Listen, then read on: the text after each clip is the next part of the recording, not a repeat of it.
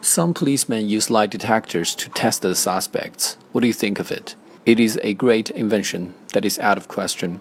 In the past, if a criminal does not admit his crime, the prosecutors need to gather sufficient evidence to convict him of a crime. And in cases when the evidence is destroyed or lost, the villains will be beyond the arm of the law, which is not just. With the help of lie detectors, the work of the police will be dramatically reduced and injustices could be avoided. Whereas the dark side of the moon is that there is a possibility that some highly intelligent criminals may develop some skills and techniques to deceive the machines.